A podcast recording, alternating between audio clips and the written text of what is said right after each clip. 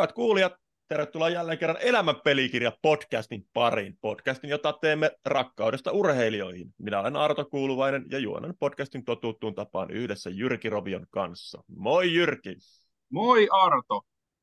Mitä naantali tuonne Suomen yhteen aurinkoisimmista kaupungeista?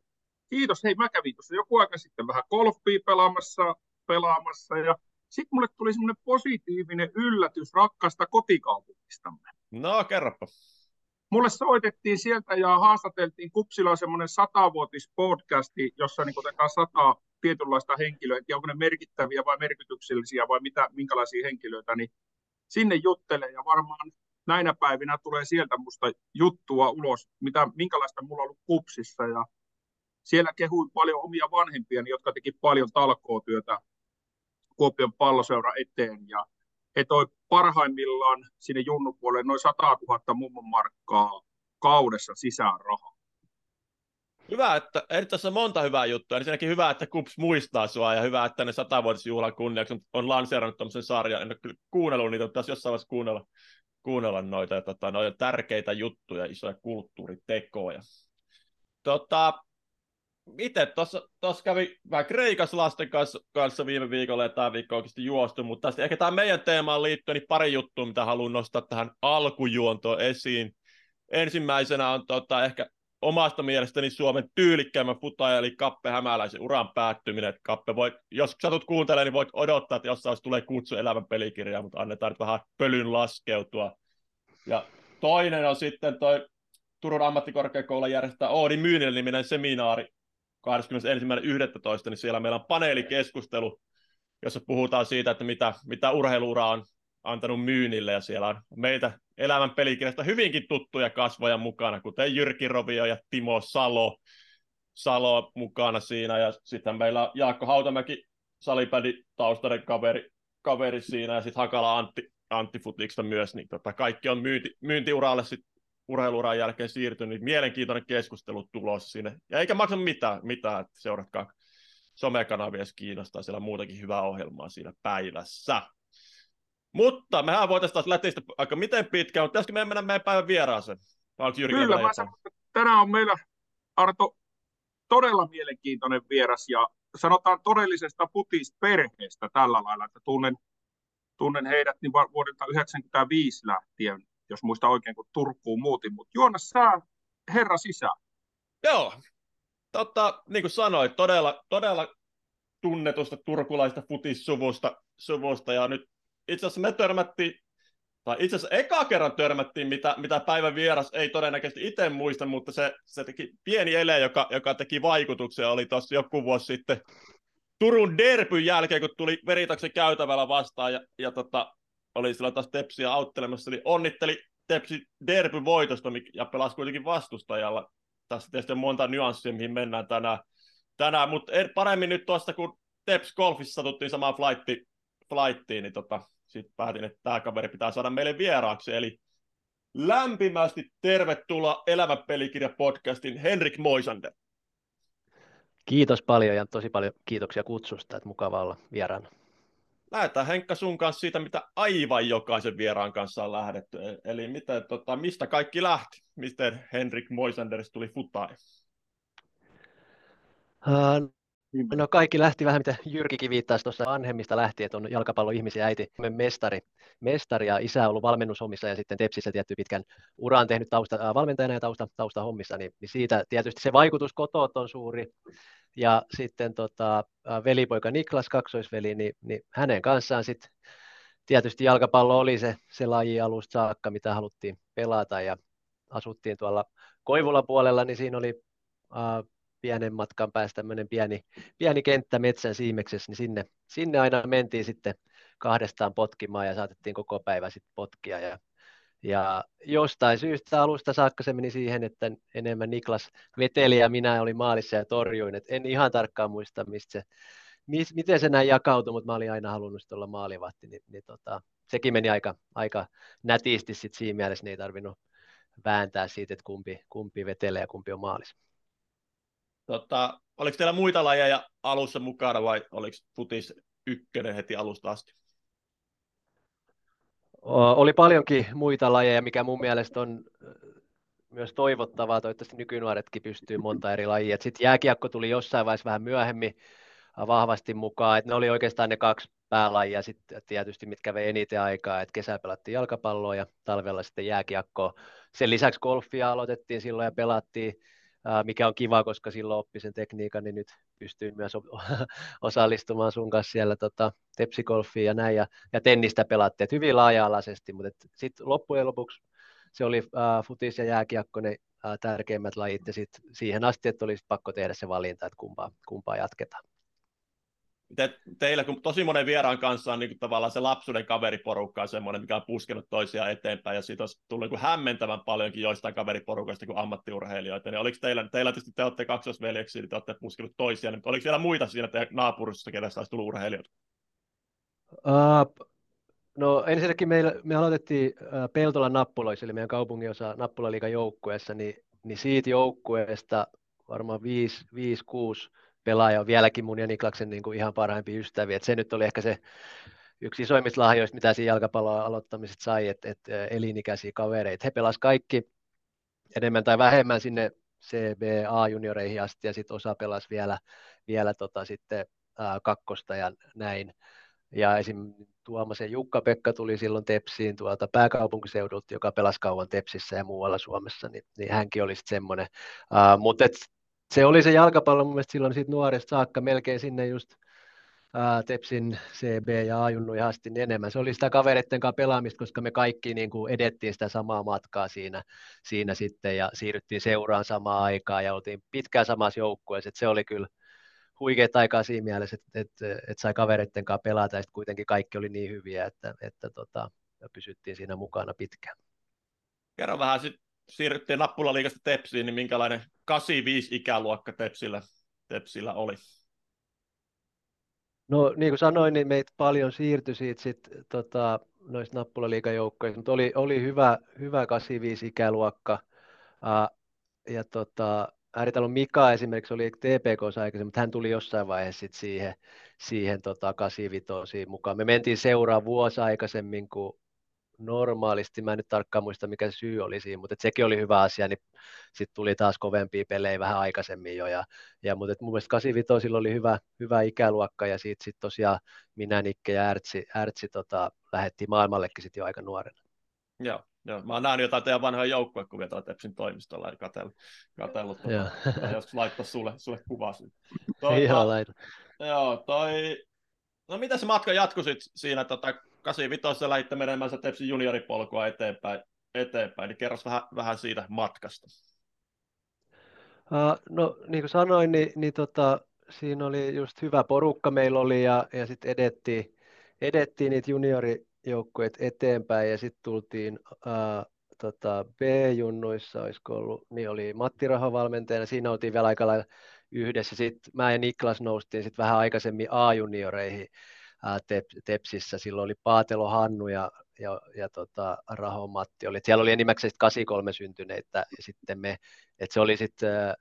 Se oli hyvä homma, niin pääsi sinne ja siellä sitten pelattiin jonkun aikaa. Ja sitten, se oli oikeastaan semmoista, että pääsi koko ajan pelaamaan ja se oli hauskaa ja sitten kehittyi samalla ja sitten pääsi sitä niin kuin polkuun eteenpäin. Se oli kyllä tosi hienoa ja Tepsi oli tietysti tosi tärkeä ympäristö siinä, että sai kasvaa siellä myös totta kai ihmisenä, että sehän on siinä kanssa samalla, kun teini-ikä ja muut tulee, niin on muitakin asioita, mutta se jalkapallo oli aina se tärkein juttu, ja sitten A-junnuissa tosiaan niin pelattiin siellä, ja sitten Niklas alkoi silloin jo ekaa kertaa nousee edustukseen, ja mäkin olin sitten siellä edustuksen mukana silloin tällöin, mutta että hän nousi sinne, niin sitten alkoi ehkä ekaa kertaa tajuamaan, että kyllä tässä niin kuin, että voisi päästäkin eteenpäin. Tietty Junnu maajoukkueet tuli siinä samoihin aikoihin sitten mukaan kuvioihin, niin tajusi, että, niin kuin, että jonkunnäköistä lahjakkuutta tietty on.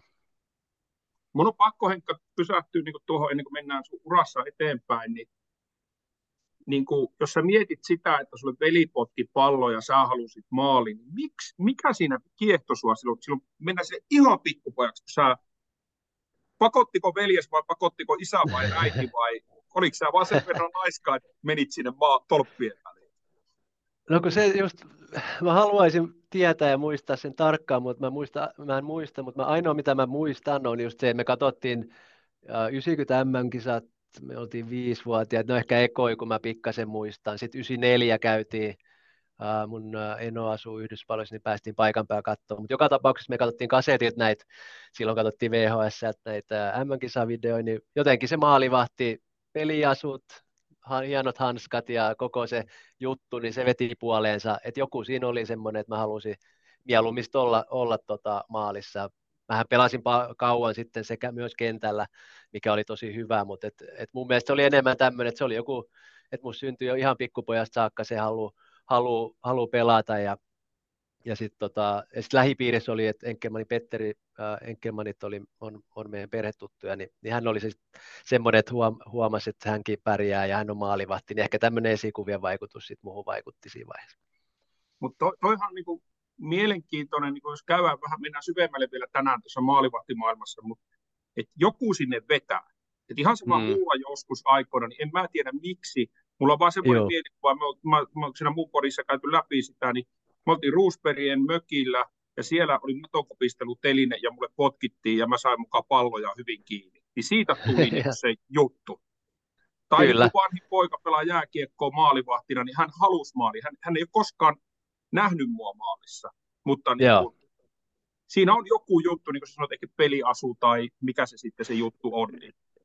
Niin, no ei tietysti pelkästään tommoiset. No yksi elementti siinä pikkupoikana, kun pelaat, silloin oli mä muistan Jorge Campos ja tämmöisiä isoja persoonia oli maalivahteina, että ehkä nekin veti puoleensa silloin ja René Higuita ja tämmöiset, mutta joka tapauksessa niin sitä monet aina kyselee, että miksi joku haluaisi mennä sinne maaliin pienestä saakka ja kuitenkin laukaukset ja tämmöiset on kovia niin, ja ottaa niitä vapaaehtoisesti kiinni, niin joku sisäsyntyinen siellä on, mutta en osaa tuon tarkemmin sitä nyt eritellä sitten. Mutta mennään tuossa, niin kun vielä jatketaan tätä matkaa, niin mä muistan sut vuodelta 96, 97, jotain tämmöistä näin, sä tulit veljes kanssa Kaarinaan, isäs toi vielä sut sinne, niin Sondikon maalivahtikouluun. Minkälaisia muistoja sulla tuolta on? Tuolta niin kun mennään vielä, tämä on vasta sun uran alkua, ennen kuin sä lähdet tuonne ulkomaille ja näin, niin minkälaisia muistoja tuolta niin? No hyviä muistoja. Mä itse asiassa tosi hyvin muistan sen maalivahtikoulun, koska sä olit siellä, sit muistaakseni Enkelmanin Petteri tosiaan oli siellä. Mä en itse asiassa, tai nyt kun sanoit, niin Niklaskin varmaan oli mukaan siellä, ehkä hän oli tukena tai jotain, mutta mullehan se on ollut vielä isompi juttu, koska se oli just maalivahtikoulu. Ja vieläkin muistan ne mustat sondikohanskat, millä silloin pelailtiin, niin se oli iso juttu. Ja nyt tietysti sitten kun itse pelasi pitkään ja pääsi olemaan siellä toisella puolella vieraille jossain maalivahtikoulussa tai muuta, niin kun muistelee niitä omia kokemuksia silloin, että se on tosi tosi tärkeää, että ensinnäkin pääsee ja näkee niitä omia idoleita siellä paikan päällä ja sitten saa vielä oppia siihen lisäksi. Ja Kaarinassa loistavat olosuhteet on vetää tuommoisia tapahtumia, niin mulla on tosi hyvät muistot ja se oli hienoa, että pääsi sinne silloin. Joo, ja mulle jäi niin kuin sä ja veljesi jäitte niin kuin hyvin mieleen, koska niin kuin tietysti isäs kanssa tein silloin, kun olin Interissä ja hän oli Tepsissä siellä, niin tehtiin paljon yhteistyötä, kun hän toi teidät sinne, niin kuin sieltä niin kuin ollut hieno seurata sun ja veljes niin kuin uraa, niin kuin, että miten se niin kuin kehittyi. Ja jos tuosta mennäänkö jo liian nopeasti, mutta kun te lähditte Ajaxiin sitten, niin minkälainen juttu se oli sitten, niin kuin lähditte veljes kanssa? No se on tietty iso elämänmuutos, ehkä just taustana sen verran, että siinä just teini-ikäisenä sitten pelattiin ja Niklas ekaksi pääsi tuonne juniorimaajoukkueeseen, mä otin Timo Liekoske näissä joukkueissa mukaan ja sitten hän oli jossain turnauksessa ja sitten tulikin tieto, että Ajax olisi niinku kiinnostunut hänestä ja no silloin ehkä, no ennen kaikkea, tai meille molemmille heräsi ehkä se, että tässä voi olla muitakin mahdollisuuksia kuin se vaan, että Suomessa pelataan. Ja sitten se kävi siinä mielessä onnekkaasti, että sitten he tietysti kuuli, että Niklaksella on kaksoisveli. Mä pelasin niissä samoissa maaotteluissa sit myöhemmin, että mä en ollut niin sekoisjoukkueessa. Ja sitten he tuli katsomaan, Israelissa meillä oli turnaus, missä mä pelasin ja pelit meni hyvin, niin sitten loppujen lopuksi he halusikin niin molemmat meidät sinne.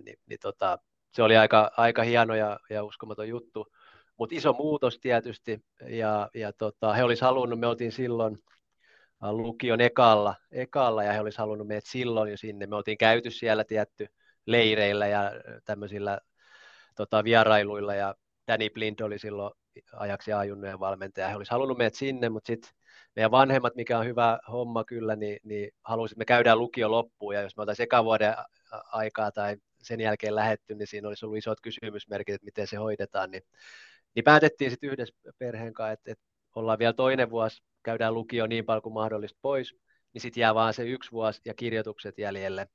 Ja ne me sitten kirjattiin, toi Leo Benhacker tuli itse asiassa Turkuun asti tekee sitä sopimusta meidän kanssa, tai neuvottelee niistä, sitten neuvoteltiin sopimuksia, että se ensimmäinen vuosi, kun Ajaxissa ollaan, niin aina jos on kirjoitukset, niin lennettiin Niklaksen kanssa päivä ennen Amsterdamista Turkuun, seuraavana päivänä kirjoitukset ja sitten illalla tai seuraavana aamuna takaisin. Se oli yksi vaatimus, että sitten käydään se koulu loppuun, jos sinne lähdetään. Niin iso elämänmuutos vaati meiltä Niklaksen kanssa tietty paljon itsekuria ja myös omaa tahtoa, että saadaan se koulu maaliin, mutta et voi nyt sanoa, että kiitos se iso tietysti nyt myöhemmin, että jaksettiin käydä se. Mutta se oli iso muutos, mutta siinä totta kai auttoi se, että päästiin yhdessä sinne, että on aina ollut se toinen siinä vierellä.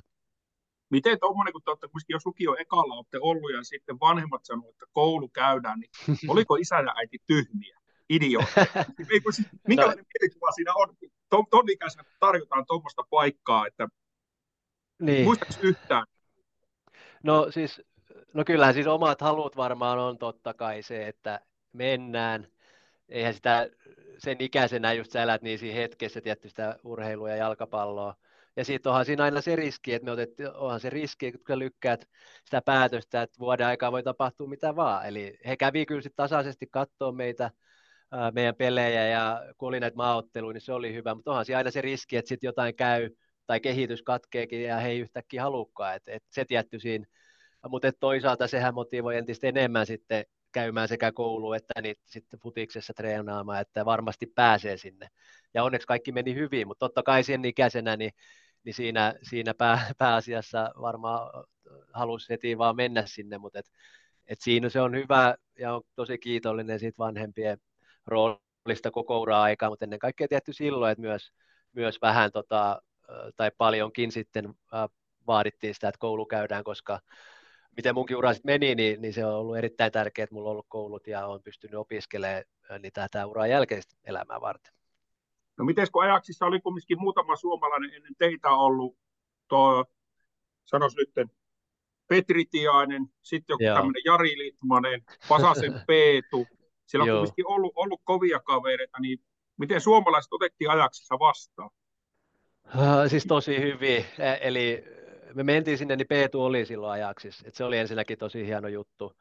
Litti tuli muistaakseni, hän tuli silloin sieltä takaisin, hän oli ollut Barcelonassa ja muualla Liverpoolissa, niin hän tuli takaisin jossain vaiheessa siinä, mä muistan oliko se eka vai toinen vuosi kun tuli, mutta joka tapauksessa suomalaisista on siellä valtavan hyvä mielikuva, suurin tekijä on totta kai Jari, että hän on tehnyt niin ison vaikutuksen siellä ja senkin oikeastaan vasta sisäisti siellä, kun asuu Amsterdamissa, oli Ajaxissa osa sitä, että kuin iso merkitys hänellä on koko seuran historiassa. Et sitä ei oikein voi ymmärtää ennen kuin siellä käy ja ihmisten kanssa juttelee. Mutta sehän totta kai he on ollut niitä tienraivaajia, jotka helpotti meille sitten.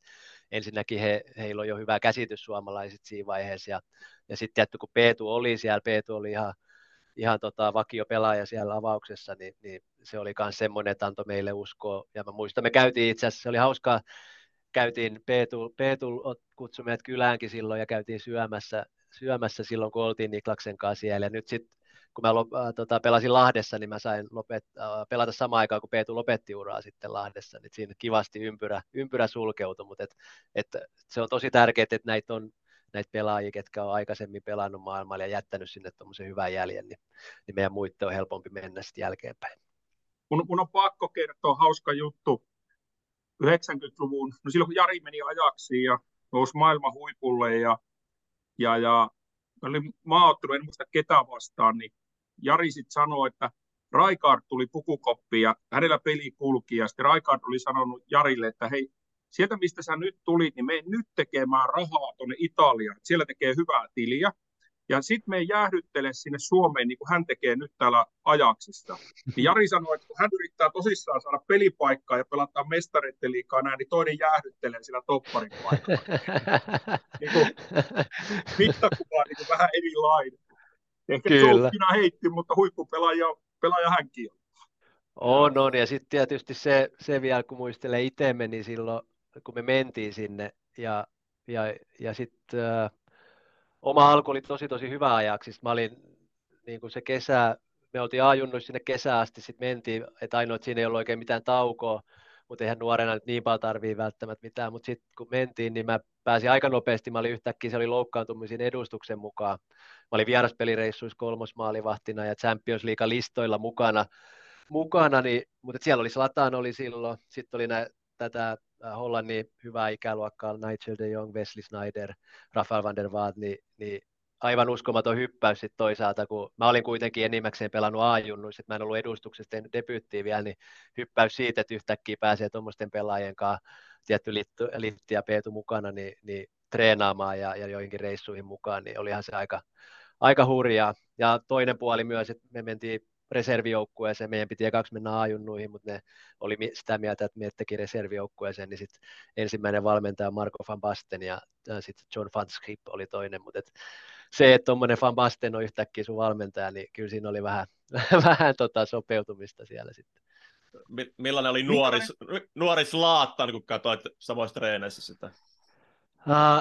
No, oma arvon tunteva, kova itseluottamus ja hänellähän tietty kaikki, jotka on seurannut Zlatan ja lukenut esimerkiksi kirjan, niin hänen alkuajaksi se ei ollut mikään hyvä. Hommat ei mennyt hyvin, mutta sitten kun me tultiin sinne, se alkoi olemaan just sitä, että hän oli aivan parhaimmillaan. Ja siinä oli siinä vähän sen jälkeen, kun me tultiin, niin hän lähtikin Juventukseen. Mutta aivan uskomaton pelaaja ja just käveli käytävällä vastaan, niin hurjan kokoinen ja vahva. Ja sitten kuitenkin se tekninen taito. Ja ne maalit, mitä se teki joskus treeneissä, niin aivan käsittämätön. Mutta onneksi on joitain torjuttuakin, niin se on aina kiva muistella, että on saanut torjuttua tuon tason pelaajien vetoja sitten. Eikö Zlatan ole itsepuolustus? Jarja kehun kirjassa. Joo. Mutta eikö siinä ole joku taekwondo-tausta tai joku niin lapsena ollut sillä? Joku tällainen muistelee, että sillä... Joo, voi olla lapsena, että hän on aikuisenakin, mutta peliuraa ohella, niin hän on hyvin kiinnostunut ollut näistä, ja se nyt kyllä se jalka nousi ihan loppuuraan asti niin tosi korkealla.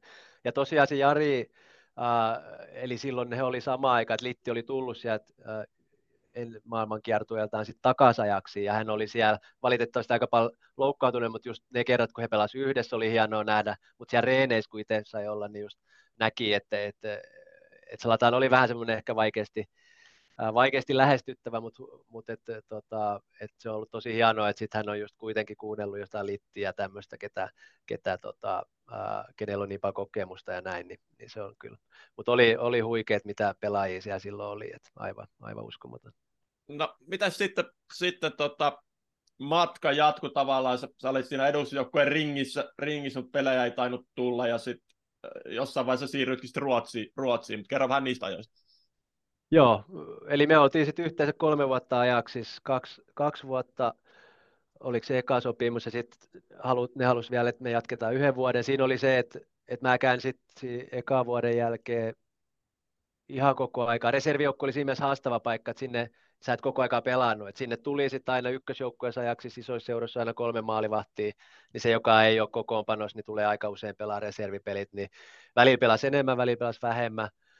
Mutta ehkä just se parhaimpi vuosi oli se viimeinen vuosi itselle, että sinänsä tosi harmittavaa, että sit ei löytynyt jatkopaikkaa sieltä, kauan mä odotin, ja Niklashan meni silloin Svolleen, mutta joka tapauksessa 3 vuotta oltiin, ja Niklas meni sitten Svolleen, ja mä odottelin, että jos löytyisi jotain, silloin ne agentti sitten sanoi, että ei oikein ole, ja sitten jos Hollannin divariin menee, ja sä et ole se pelaava maalivahti, niin sit siinä oli kaikki muitakin, että palkkatasot ja muut ei ole kovin kummosia, mutta se oli sitten tosi iso harmitus, että joutui lähteä sieltä. Sitten jätti vähän naivisti, ajattelin, että mä tuun tästä Suomeen ja tuun Tepsiin ja tehdään sopimus ja sitten aletaan pelaa Veikkausliigaa ja lähdetään heti takaisin, mutta eihän se sitten mennytkään niin, että siinä oli ehkä, se oli myös eri aikaa, että silloin ei ollut ei tullut niin, ei niin tarkkaan pystynyt ehkä seuraamaan, miten Suomessa meni ja näin, että sitten mä tulin Turkuun ja Tepsiin, mutta Tepsillä oli tietty maalivahdin sopimukset, kun mä tulin kesällä, ja niin ei ollut varaa tehdä sopimusta, ja sitten aukesi tämmöinen mahdollisuus. Siellä oli muitakin suomalaisia Ruotsissa silloin jollain tasolla pelasi Sanevuori Sami ja Kimmo Kotamäki. Jotenkin sitä kautta sitten Assyriska ykkösmaalivahti loukkaantui, niin sitten tämmöinen loppukauden homma löytyi siihen, kun mä olin ilman seuraa, että mä pääsin sinne.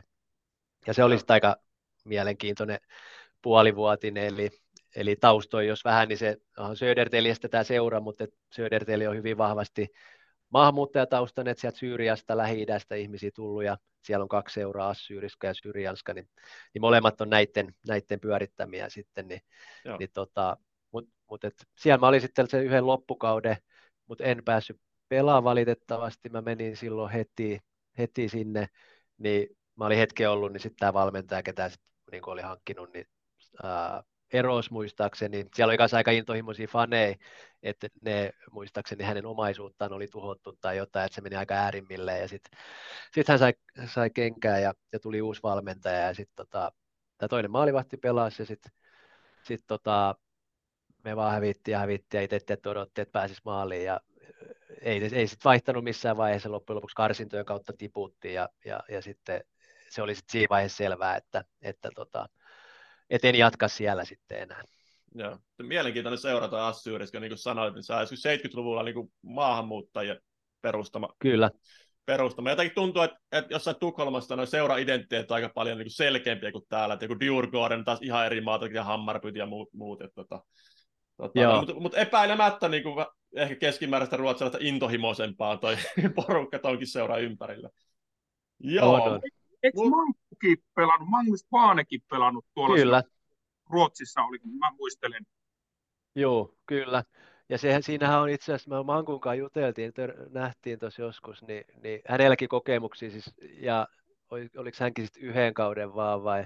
Joo, mutta tosi kauden. Mielenkiintoinen, ja siellä on niitä taustavoimia, ja niille ei aina ehkä ihan puhtaat jauhoja kanssa ole pussissa. Mä muistan, että muakin pyydettiin jonnekin korttipeleihin silloin siellä, mitkä ei sitten ollut, en tiedä mitä nämä ketkä muut pelasivat siellä, niin yksi tämmöinen pelaaja, kun oli silloin siellä ringissä mun aikaa, itse asiassa Mankun joukkuekaverin, niin ammuttiin tämmöisessä jossain uhkapeleihin muihin rikollisuuteen liittyvässä tilanteessa, niin se oli aika hurjaa kyllä kuulla tuommoisia juttuja, että huomasi, että siellä on vähän tämmöistä taustalla, mutta et tietty itse, kun keskittyi pelaamiseen ja näin, niin eikä onneksi lähtenyt epämääräisiin korttipeleihin mukaan, mutta huomasi, että siellä on kyllä jännä se taustahomma.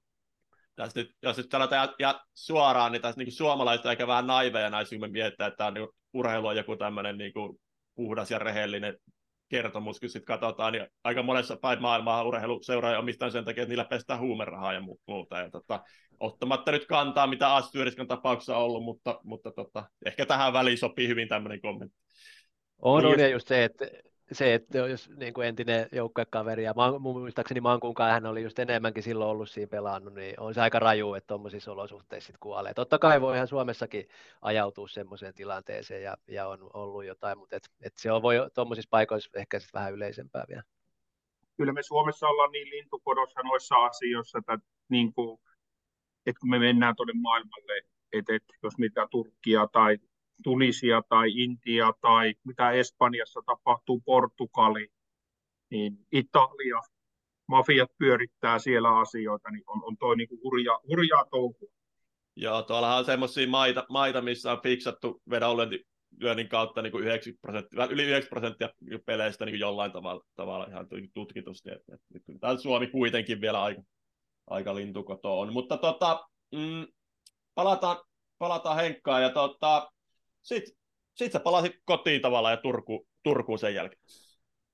Joo, sitten mä tulin sieltä sen kauden jälkeen Turkuun, oliko sitten 2007, ja eikö se ollut sitten Miksu oli silloin valmentajana, niin silloinkin tosiaan oli sitten tilanne, Lehtovara Jukkahan totta kai oli silloin Tepsissä, ja hän pelasi paljon ja pelasi tosi hyvin, että sekin oli siinä, että se oli tietysti se isoin este mulle, että ei päässyt pelaamaan, mutta siinä alussa sitten oli Iiskolan Ville, että silloinkin kun mä tulin Assyriskasta, niin mä olin aika kauankin siinä ilman sopimusta, että mä vaan treenasin Tepsin kanssa, odotin, että jotain tulee, Mutta Miksu tietty oli merkitys myös myöhemmin Muuran maajoukkuevalmentajana, mutta just silloin sitten kuitenkin tykkäsi siitä, että millainen maalivahti mä olin, ja sitten jossain vaiheessa Iiskolan Ville lähti lainalle Kuopioon, niin sitten aukesi se mahis, niin sitten mä tein sopimuksen, olisiko sitten siinä keskellä kautta 2007 tai niillä paikkeilla, niin sai kuitenkin sopimuksen, ja sitten pääsin sinänsä, koska se oli kanssa aika raskasti, sä treenaat siinä joukkueen kanssa, mutta sulle sopimus, niin sä oot kuitenkin vähän ulkopuolinen, ja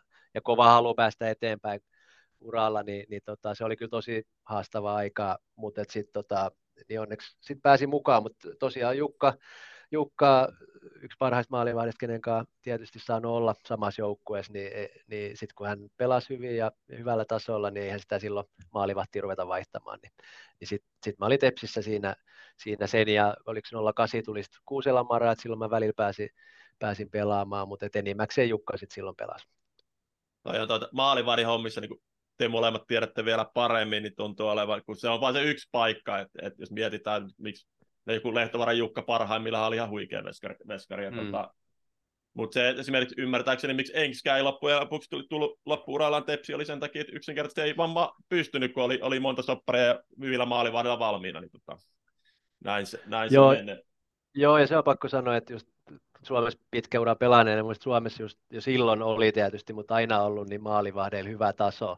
Et ainakin se käsitys, mitä mä siellä Superettanissakin olin, niin mun mielestä Suomen niin kuin maalivahtien taso Veikkausliigassa, ja sekin on totta kai mennyt eteenpäin tässä, kun varmaan maalivahtien valmennustakin viety eteenpäin näin, niin ei mihinkään seuraa niin kuin tuosta vaan mennä pelaamaan.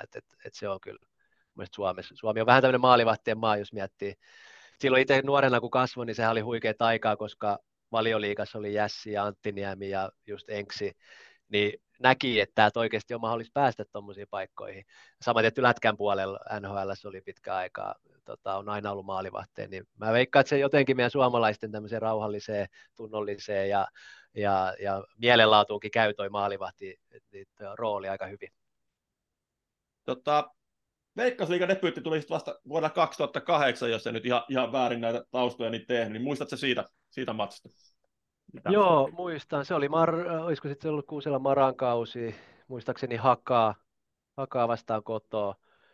Et sehän tietysti mä olin sitten jo 08, niin yli 20 selvästi, että se tietysti, ja ollut Ajaxissa ja näin, niin tosi hieno juttu, mutta eihän se nyt tietty ihan samalta tuntunut, että jos olisi 18-vuotiaana tehnyt, mutta et tosi hieno homma, ja mä muistan, että se meni hyvin, voitettiin ja tietysti antoi sitä uskoa totta kai. Mä en ole ikinä epäillyt omia taitojani, ja siinäkin, mutta siinäkin totta kai mulla oli pitkä aika, että mä en ollut niin kuin oikeasti siis liigapelejä pelannut. Saatoin totta kai aina talvella pelata näitä liigakuppia ja muita, niin oli tärkeää tietty, että ne pelit, sitten ekat pelit meni hyvin, ja todisti myös itselleen sen, että kyllä tässä niin kuin on annettavaa. Mutta se oli just sen, en muista miksi, olisiko sitten Jukalla ollut joku vaiva, niin pelasin siihen, ja sit, muistaakseni sai muutaman pelin pelata, mutta sitten taas jossain vaiheessa vaihtui takaisin. Että sitä se oli se Tepsi-ura silloin ja enimmäkseen, kunnes sitten pääsi 11 ja 12 pääsi enemmän pelaamaan. Joo, siinä välissä kävit Vepsussa Vaasassa myös. Joo, 09. No siinä oli just se, että se oli pakko myöntää turhauttavaa just tulla takaisin, ja sitten kun ei päässyt pelaamaan.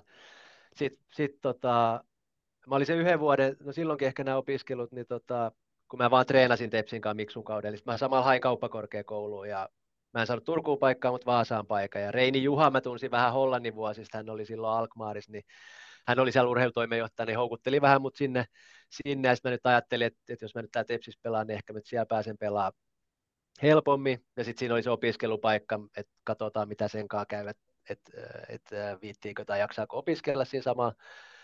Mutta ehkä se oli vähän semmoinen siinä mielessä hätäisesti tehty päätös. En mä tehnyt hirveästi taustatöitä, ja sitten siellähän kun mä menin sinne, siellä on sitten taas Henri Sillanpää toinen maalivahti, joka on kans loisto maalivahti, oli vielä silloin tietty kokeneempi ja näin, niin mä menin sinne, ja se meni ihan hyvin kevät ja alku siihen, ja sitten muistaakseni valmennuskin sanoi, että siinä voi, että ihan niin kuin kevään pelien perusteella voisi olla saumaa päästä niin kuin avaamaan kauden maalissakin, mutta sitten sielläkin totta kai kun Sillanpää oli monta kautta ollut, niin hänestä tuli se pelaavampi maalivahti, niin se oli kyllä ehkä niitä semmoisia yksi vaikeimpia ja semmoisia aikoja, kun itse ajattelin, että mitäköhän tästä nyt tulee. Niklas voitti silloin 2009 Alkmaarissa Hollannin mestaruuden, että hänellä oli sitten, vaikka se sinänsä muista ollut ehkä hyvä, että kun eri pelipaikat, ne ei nyt ole suoraan ehkä verrannut aina veljeen sitä omaa uran kulkuun, mutta kuitenkin sitä tekee. Niin 2009 mä olin siellä Vaasassa ja pelasin silloin tällä, mutta en oikeastaan paljon, ja sitten itsellä oli haastavaa, ja sitten toinen nostaa sitten kannua Hollannissa, ja uraa nousu, kiitos, niin silloin sitä sitten vähän ajattelin, että mitäköhän tässä tulee, ja sen kauden jälkeen mä olisin voinut jatkaa siellä, jos olisi just tullut se, että he olisi päättänyt, että niin kuin lähtökohtaisesti olisi se pelaava, mutta sitten muistaakseni oli tämmöinen Ropsis korealainen maalivahti, niin he päätti hankkia sen, ja sitten mä ajattelin, että okei, että tämä ei ollut nyt oikea paikka, että mä menen nyt, jos muistan, soitin Casagrandella muistaakseni, ja että jos Tepsi ottaa, niin mä menen sinne, ja sitten katsotaan, tehdään niin paljon töitä kuin mahdollista, ja totta kai siinä oli aina se mahdollisuus, kun Jukka pelasi niin hyvin, niin että hän ehkä jossain vaiheessa lähtee, ja siinä oli se 09, oli Tepsil huippuvuosi, kun mä olin Vaasassa, Rautiaisen vuosi, ja oli lähellä mestaruuskin, niin sitten mä ajattelin, että mä teen töitä, ja jos pääsee pelaamaan, ja totta kai yrittää aina syrjäyttää sen toisen, mutta ymmärtää, että se ei ole helppoa. Mutta se, että siinä oli aina se mahdollisuus, että ehkä Jukka lähtisi jonnekin muualle, niin siinä aukeisi sitten paikka. Ja jos nyt ihan väärin muistan, niin kaikki odottikin, että lähtee jossain vaiheessa, mutta putiiksi kaikki ei aina mene niin kuin odotetaan. Ei, toinen tarina se. Mutta sitten kuitenkin alkoi vastuuta tulla eri malliin. Joo, se oli no tietysti semmoisista syistä, mitkä ei ole niin mukavia enää, eli Jukalla tuli paljon niitä vaivoja. Vuonna 2011 mä pelasin mun mielestä, en muista pelimääriä, mutta silloin se oli eka vuosi, kun sai oikeasti pelata sit useamman pelin putkeen ja vähän enemmän. Ja silloin alkoi huomaamaan, että okei, niin kuin Jyrkikin tietää, niin maalivahdilla se on aika tärkeää, että sä kuitenkin saat. Että se peli silloin toinen tällöin voi aina onnistua tosi hyvin, mutta se on aika tärkeää, että saa useamman pelin putkeen pelata. Ja tietty puolustuksen kanssa yhteistyö ja näin, niin 2011 oli jo ihan hyvä vuosi, ja sitten vuonna 2012, mä en muista mitä vaivaa Juka silloin oli, mutta sitten sen mä pelasin niin kuin suurimman osan, ja sitten silloin ekaa kertaa just, oikeastaan se oli se mun eka mun mielestä niin kuin kunnon kausi, että sitten mä pelasin melkein koko kauden, ja pelit meni tosi hyvin, ja se oli kyllä hienoa aikaa, ja sitten no sen kauden jälkeen valittiin vielä liigan parhaaksi maalivahdiksi, niin se oli kyllä semmoinen sitten, että se pitkä odotus, niin siinä mielessä palkittiin, että pääsi pelaamaan, pelit meni hyvin, meillä oli hyvä joukkue ja hyvä valmennus ja näin, niin se antoi uskoa sitten tulevaisuuteen tosi paljon, mutta sitten siinä oli just se kääntöpuoli tietty, että sitten 2013, että mitä silloin sitten käy, että pääseekö pelaamaan vai ei. Joo, ja tosiaan Veikkausliigan paras maalivahti tuolloin ja vielä 2013 Turuus ja no siitä matka jatkuikin Lahteen. Niin 2014 se oli vuoden maalivahti Lahdessa sitten. Joo, niin. Eli 2013 sitten siinä oli just itse tietty toivo, kun oli tuommoinen huippukausi alla. No se oli oikeastaan mulla pari hetkeä uraa, kun mä oon sitten ottanut niin kuin riski myös taloudellisesti ja odotellut, että pääsis takaisin ulkomaille. Toi oli eka kerta se 2012 kauden jälkeen. Eli silloinhan mä just oli huippukausi ja mä tiesin, kun Rapa oli valmentajana, Jukka, heillä oli tosi vahva tämmöinen side, ja mä tiesin, että se on hyvin todennäköistä, että jos Jukka vaan on kunnossa, niin hän pelaa. Niin silloin edes mennyt Lyytikäisen Ville oli sitten silloin mun agenttina, niin sit yritettiin kovasti löytää, että pääsisi silloin ulkomaille, ja sitten siinä oli virityksiä muistaakseni Pohjoismaihin, mutta niistä ei toteutunut mitään, niin sitten alkuvuodesta mä tein Tepsin kanssa sopimuksen, ja sitten mä toivoin totta kai, että saisi nyt ainakin aloittaa sen kauden 2013 maalis, mutta sitten en päässyt, sitten mä olin penkillä. Ja meillä oli tosi huippujengi silloin, mutta sitten me tiputtiin europeleissä, oliko se liechtensteinilainen vai mikä joukkue. Ja siinä sitten varmaan oli budjetoitu vähän eri tavalla. Ja sitten sen jälkeen itse asiassa kaikille ilmoitettiin melkein kaikille, että voi sitten etsiä uutta seuraa. Mä olin kyllä silloin jo päättänyt, että kun se meni niin, että kyllä mäkin joka tapauksessa sen kauden jälkeen todennäköisesti etin jotain muuta, kun se olisi niin iso pettymys, kun ei päässyt pelaamaan silloin 2013. Niin. Joo, mutta sitten tosiaan pääsi sinne, iso kiitos. Se oli ehkä toinen tämmöinen vedenjakaja, että sitten mä mietin, että totta kai toivoin, että Suomesta tulisi kiinnostusta, ja siinä oli se 2012 huippukausi, vuonna 2013 pelasi silloin tällöin, mutta tiesi, että voisi jonnekin päästä, niin sitten Toke Korkeakunnassa oli taisi tulla just silloin Lahden valmentajaksi ja siellä oli hyvä projekti ja he oli yhteydessä ja mä pääsin sinne sitten, niin se oli mun uran kannalta kyllä tärkeä siirto ja siitä kiitos kyllä Lahdelle luottamuksesta. Kerro vähän Toke Korkeakunnaksesta, että ymmärtääkseni aika hauska kaveri ainakin, mitä näissä yhteisiä kavereita meillä on, mutta kerro vähän minkälainen kuva sulla oli ainakin silloin nuorempana hänestä. Joo, siis tosi mukava tyyppi ja hän saa kyllä semmoisen hyvän hengen luotua aina joukkueeseen. Mielestäni se on yksi hänen vahvuutensa, mitä nyt tuossa Hesaristakin luin juttua, niin mikä on tuotu esiin, että hän on, niin kuin, tulee kaikkien kanssa toimeen ja huomasi silloin, että on erittäin tämmöinen intohimoinen kyllä, että se oli kiva tehdä yhteistyötä hänen kanssaan silloin. Hän oli ollut Mypassa ja sitten oli tehnyt siellä hyvää jälkeä ja nyt tuli sinne Lahteen ja sitten ja mun mielestä siellä meillä oli tosi hyvä joukkue tai sanotaan, että Lahden tasoisen seuran resursseihin nähden, niin mun mielestä tosi hyvä joukkue ja hyvä puolustuslinja, oli Hauhian Mikko ja oli Tanska ja Janni, kenen kanssa olin Tepsissä pelannut, Pyry Kärkkäistä, Markus Joenmäkeä ja sitten tietty Petu tuli toisena kautena, mutta joka tapauksessa niin se oli hyvä ja Toke johti sitä jengiä silloin, niin ei ole muuta kuin hyvää sanottavaa Tokeesta kyllä. Joo. Miten muuten Lahdessa viihdyt? Jyrkillähän pitkä lahtitausta myös, tai menestyksekäs lahtitausta. Niin kertokaa vähän Lahdesta niin futiskaupunkina. Jyrki saa.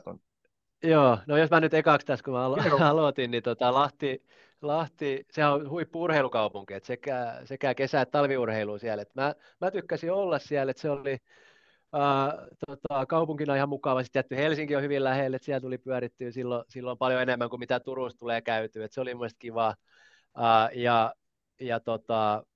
Kaupunkina ja Lahden joukkue totta kai on hyvä. Ja silloin se oli mulle hyvä vuosi. Se 2014 me oltiin mitaleilla ja sitten silloin mut valittiin toisen kerran vuoden maalivahdiksi. Siinä oli just oikeastaan ne kaksi kokonaista kautta, ekaa kautta Veikkausliigassa, kun mä pelasin, niin meni tosi hyvin, niin se antoi uskoa ja tietty toivoa siitä, että ehkä pääsisi uralle eteenpäin. Mutta Lahti oli mielestäni hieno urheilukaupunki ja sen takia, kun sillä oli totta kai noin iso merkitys mun uralla, niin on vaan pelkästään lämpimiä muistoja. Mitä Jyrki? Itse kun olin silloin 90-luvun alussa, niin muistan edelleen, kun eilisen päivän, kun menin ensimmäisen kerralla Kuusosin koppia, mä olin A-maajoukkueen ringissä silloin ja kuvittelin, että on olevinaan hyvää pelaaja, mutta kun katsoo ympärille, niin kaikki oli A-maajoukkueen pelaajia. Mutta siellä on niinku huikeat perinteet niinku varsinkin niinku futiksessa, jääkiekossa ja talvilajit tulee siihen.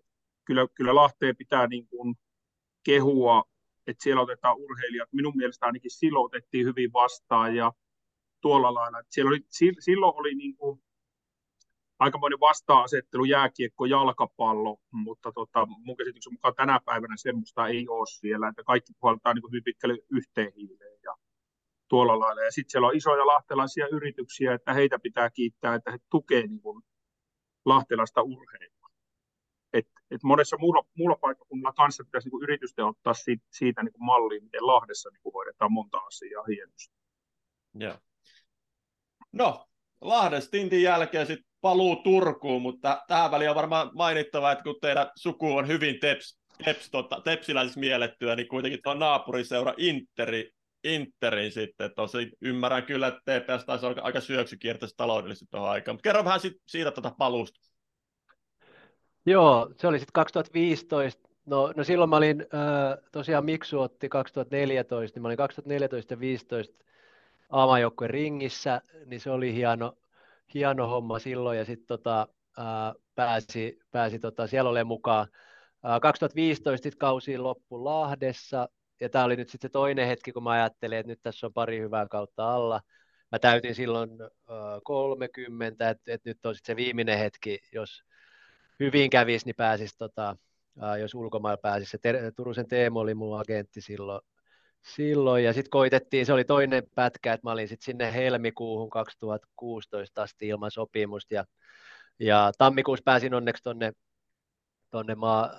talvimaajoukkueen mukaan pelaamaan, niin silloinkin jotain virityksiä, mutta ei mitään konkretisoitunut, niin sitten sitten Teemu oli, että no mitäs nyt sitten Suomessa, mä sanoin, että no niin, että mitäs niitä vaihtoehtoja voisi olla, ja sitten hän sanoi, että tosiaan, että Interi voisi olla kiinnostunut, Teemu tietty, hän itse pelasi Interissä, niin on kontaktit sinne, että Jukkahan oli silloin sitten taas mennyt Interiin, mutta että hänellä oli silloin vaivoja ollut se edellinen kausi, niin että Inter voisi olla kiinnostunut, ja sitten mä tietysti siis mietin, että mikä voisi olla, Tepsi oli silloin Divaris ja näin, niin sanoi, että no ehdottomasti sitten niin keskustellaan, ja loppujen lopuksi eteni sitten siihen, mutta et olihan se totta, ei ehkä olisi aikaisemmin uskonut, että joku päivä Interissä pelaa, mutta et siinä vaiheessa sit kun tajusi, että nyt ei sitä ulkomaan juttua hyvin todennäköisesti tuu, ja sitten se isoin motivaatio oli, että haluaa pelata jostain, että haluaa kerran uralla voittaa jonkun pokaalimestaruus Suomen Cup. Ja Interistä mä tiesin, että se on mahdollista, että siellä on Hokkasin perhe on panostanut siihen, ja siellä on ollut huippupelaajia, ja silloin oli tosi paljon hyviä pelaajia, kun mäkin menin sinne, niin mä tiesin, että siellä on mahdollisuus voittaa jotain, niin se oli kyllä, sitten päästiin yhteisymmärrykseen, niin se oli kyllä sinänsä kiva, just tosi kiva päästä taas takaisin Turkuun, ja sitten Interi myös huippuorganisaatio, missä on mahdollisuus menestyä, niin, et niin se meni, mutta oli siinä totta kai sitten mä en siitä oikeastaan vanhemmillekaan sitten vasta sanoin, kun asia oli aika lailla sovittu, mutta sitten he kyllä sanoivat, että kyllä he vähän oli laskeskellutkin, että näin voi ehkä käydä, kun he totta kai mietiskeli kanssa, että mitäköhän mä teen ja näin. Niin mutta he pakko myöntää, että sanoa, että tietysti varmaan hekin ei ollut sitä ajatellut, että meistä jompikumpi pelaisi Interissä, mutta pelkästään tuki ja toisaalta he olivat iloisia, että mä tulin Turkuun ja tietty iloisia, että mä saan harjoittaa ammattina lapsuuden unelmaa, niin se oli kyllä, että heiltä sain silti pelkkää tukea, että se oli kyllä tosi tärkeää myös. Ehkä tässä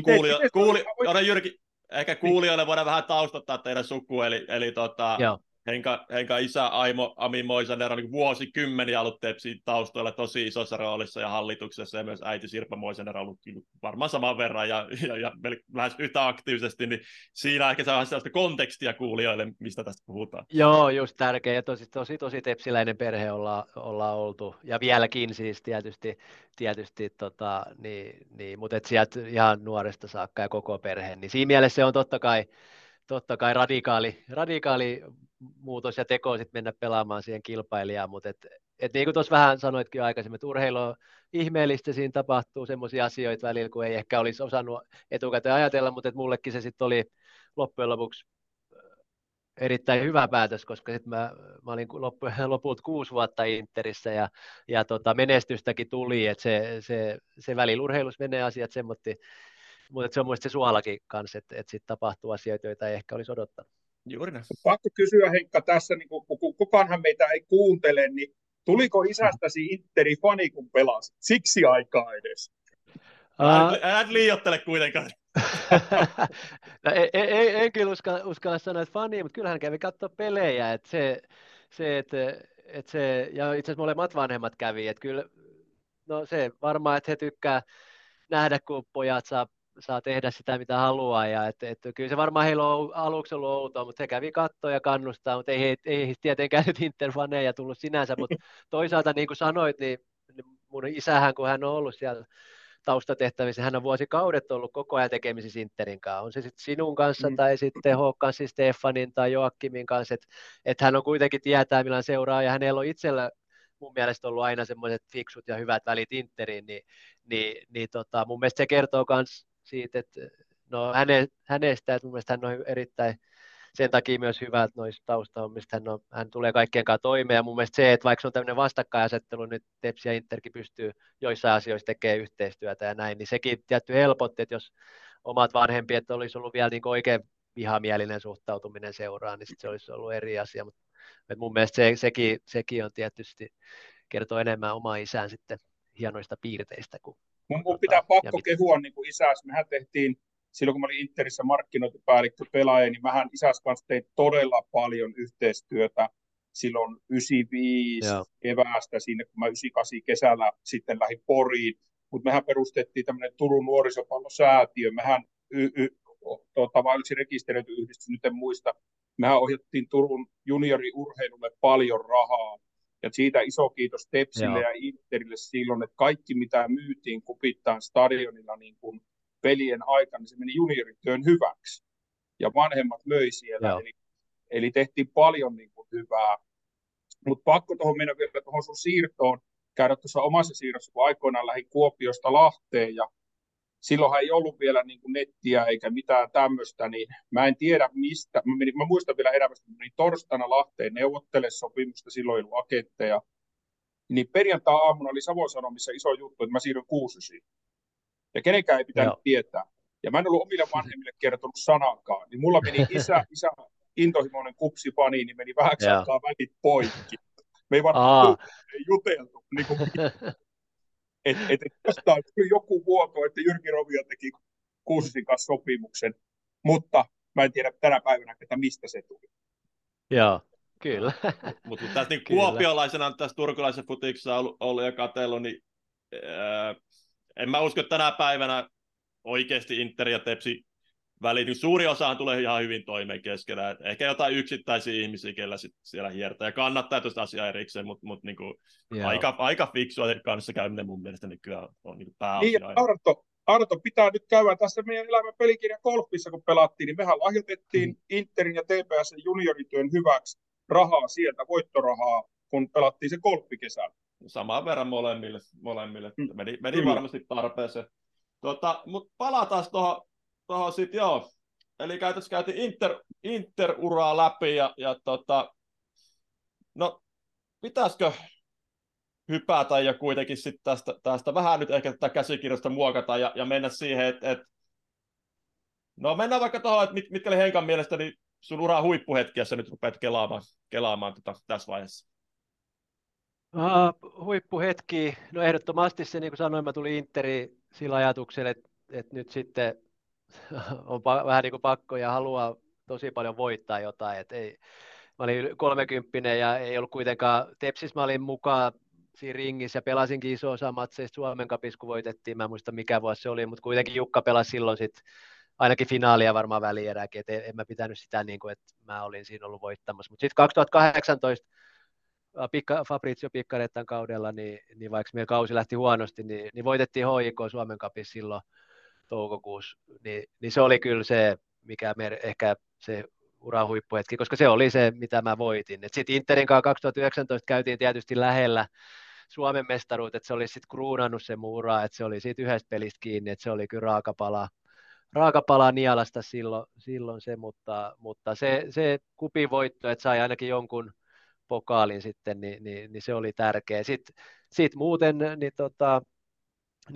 Ajaxin vuodet, niin kuin sanoin, nuorella pelaajalla varmaan parhaimpia paikkoja, missä voi olla, ja siellä itse asiassa ne mun ominaisuudet, jalalla pelaaminen ja kaikki tämä kehittyi vielä ihan uudella tasolla, mikä oli valtava iso etu. Ja sitten tietty, että sai olla, Miksu valitsi maajoukkueeseen, niin sai olla siellä mukaan myös karsintamatseista, ja totta kai silloin oli selvää, että ellei lukee tai Mäenpään ikinä loukkaannut, niin ei siellä pelaamaan pääse, mutta se tietysti Niklas oli silloin joukkueen kapteeni, ja sai olla siellä mukaan sitten, ja mulla on paljon ystäviä siellä maajoukkueessa, koska siellä on kappet ja kaikki on pelannut niihin aikoihin, niin se oli kyllä kiva, ja Helsingistä myös paljon kavereita, niin kiva päästä maajoukkueeseen, ja se oli kunnia olla mukaan siellä hetken.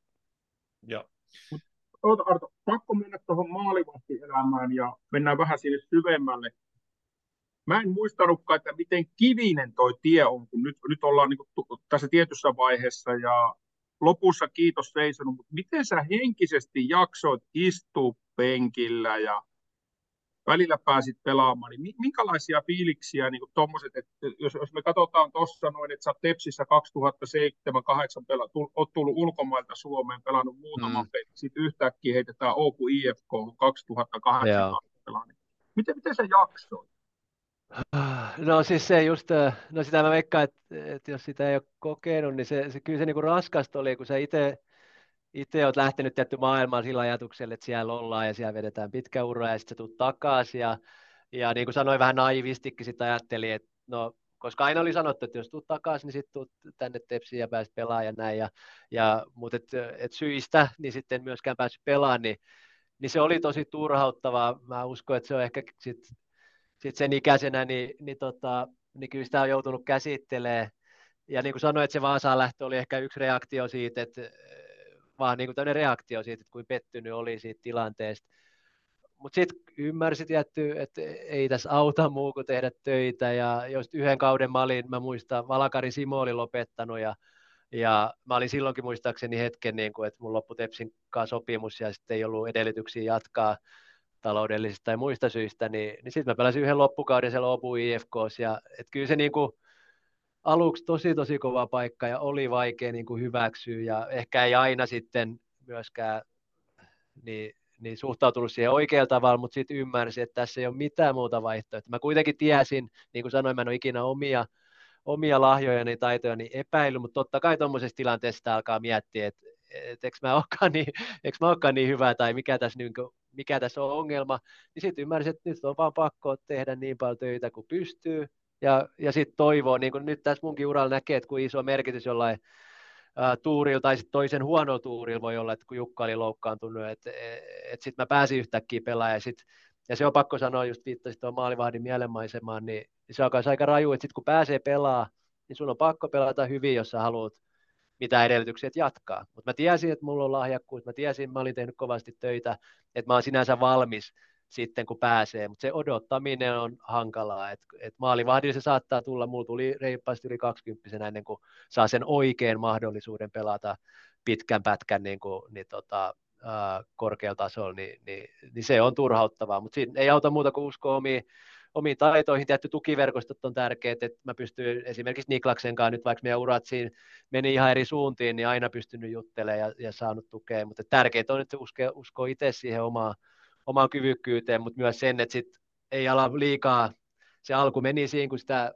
varmaan murehti ja niin kuin sanoin, ehkä reagoikin väärällä tavalla, mutta sitten kun tajus, että ei auta kun tehdä töitä ja uskoa parempaan, niin siitä mä kyllä itselleni, tai yksi ehkä asia, mistä on tietty ylpeä on, että mä olisin voinut luovuttaa siinä jossain vaiheessa, alkaa opiskella tai tekee muuta, mutta mä tiesin, että mä en halua missään nimessä tehdä sitä köykäisin perustein, koska mä halusin katsoa, että mihin tämä jalkapallokortti vie ja tosi iloinen sitten, että se kääntyi näin.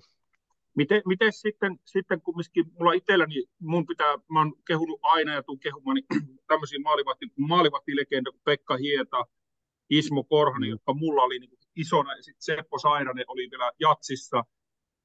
Niin miten sulla, oliko sulla niin kuin oli sitä vaikeaa, niin ottiko joku maalivahtivalmentaja vaikka Tepsissä, kun Jukka pelasi, niin ottiko se sut kainalla, jos kyllä tästä noustaa, tai niin kuin, oliko maalivahtivalmentajista, miten ne niin kuin auttoi sua?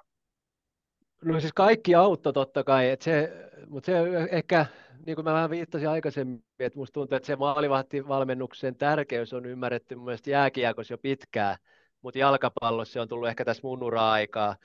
Et silloinkin oli jotain talvia, kun Jukan kautin Tepsis, seura pärjäs hyvin ja taloudellisesti meni vielä hyvin, niin silti mä muistan jostain tammikuusta pääsiäisen, niin saattoi olla, että maalivahtivalmentaja kävi ehkä kerran 2 viikossa, niin me kahdestaan niin kuin tosi paljon treenattiin. Mä muistan ensin maanantai-aamut, niin joukkue meni, niillä oli jotain juoksua tai muuta urheiluhallista, niin me mentiin sinne Tepsin kuplahalliin Jukan kanssa kahdestaan.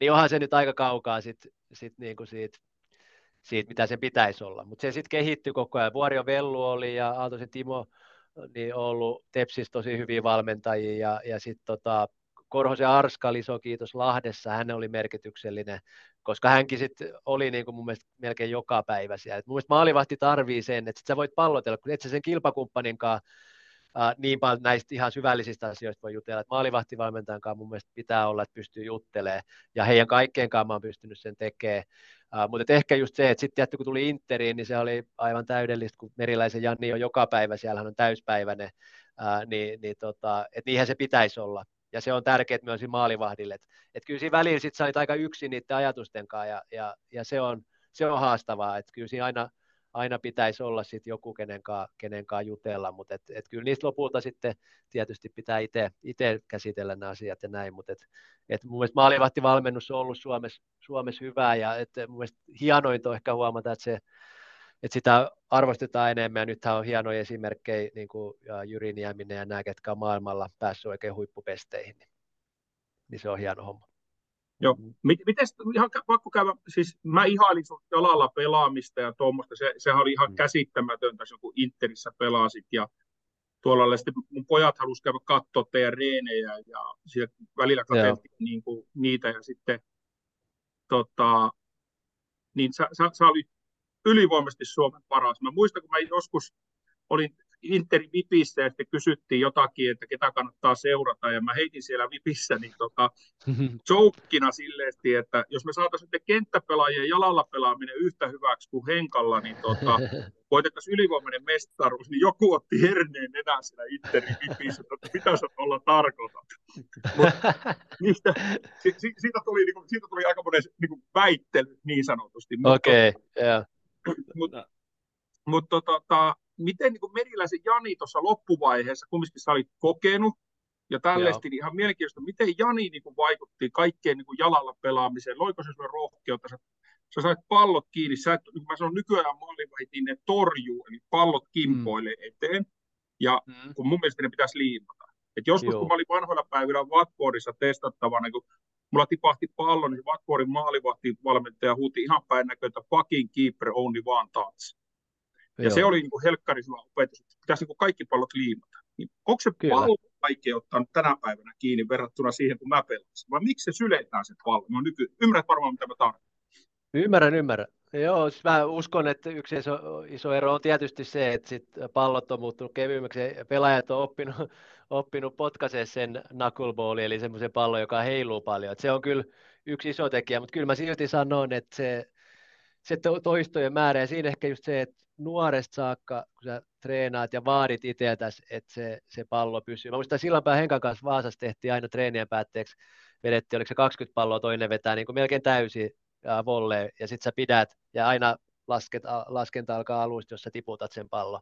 Niin siis semmoinen mentaliteetti se mun mielestä pitäisi olla, että siis, koska se etu siitä joukkueelle, ja että sulla on ne luotettavat kädet, ja ettei ne sitten tipu pallot siihen eteen, niin on huikea. Mutta mä veikkaan, että siinä on se muuttunut, että pallot ja muut, mutta ehkä se just, että sitten on paljon maalivahtipeliä myös, niin keskitytään nykyään niin paljon muihin asioihin, eli jalalla pelaamiseen ja muuhun, mutta vaikka mä oon aina ollut hyvä jalalla, niin mä oon aina sitä mieltä kanssa myös, että maalivahdin tärkein tehtävä on torjua ne pallot, ja mäkään usko, että mä olisin ikinä pystynyt tämmöistä uraa pelaamaan, jos mä en olisi osannut torjuttaa, ollut hyvä siinä, että se on se tärkein vaatimus, mutta tietty itsellä oli hyvä, että oli se jalalla pelaamisen taito, niin kuin sanoin, ja se kehittyi Hollannissa. Sitten ehkä se on pakko mainita, että Interissä nyt sitten noin viimeiset 3 vuotta, kun Riveiro tuli, niin se oli ihan systemaattista, että miten sitä käytiin läpi ja ennen peliä.